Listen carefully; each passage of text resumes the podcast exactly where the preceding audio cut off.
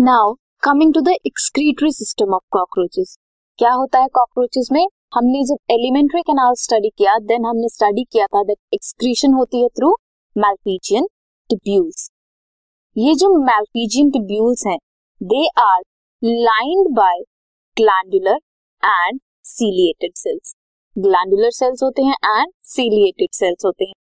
Absorb करते हैं ये नाइट्रोजनस वेस्ट प्रोडक्ट्स जितने भी नाइट्रोजन कंटेनिंग वेस्ट प्रोडक्ट्स हैं, वो मार्फिजियन ट्यूब्यूल क्या करता है? एब्सॉर्ब करता है एंड कन्वर्ट करता है them into uric acid uric acid में कन्वर्ट करता है एक्सक्रीट करता है through the hindgut Malpighian tubule में क्या हुआ?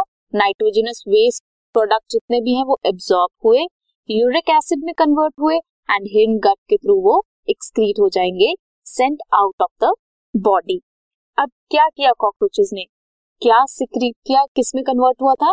यूरिक एसिड में। वो एक्सक्रीट हुआ। यूरिक एसिड एक्सक्रीट करते हैं, इसीलिए कॉकरोचेस या इंसेक्ट्स को यूरिकोटेलिक एनिमल्स बोलते हैं। Fat bodies nephrocytes and some uricose gland they also helps in excretion क्या करता है एक्सक्रीशन मैल्फीजियन ट्यूब्यूल करता है।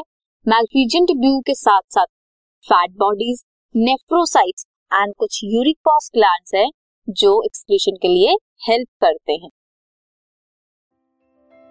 this podcast is brought you by hub hopper शिक्षा अभियान अगर आपको ये पॉडकास्ट पसंद आया तो प्लीज़ लाइक शेयर और सब्सक्राइब करें और वीडियो क्लासेस के लिए शिक्षा अभियान के यूट्यूब चैनल पर जाएँ।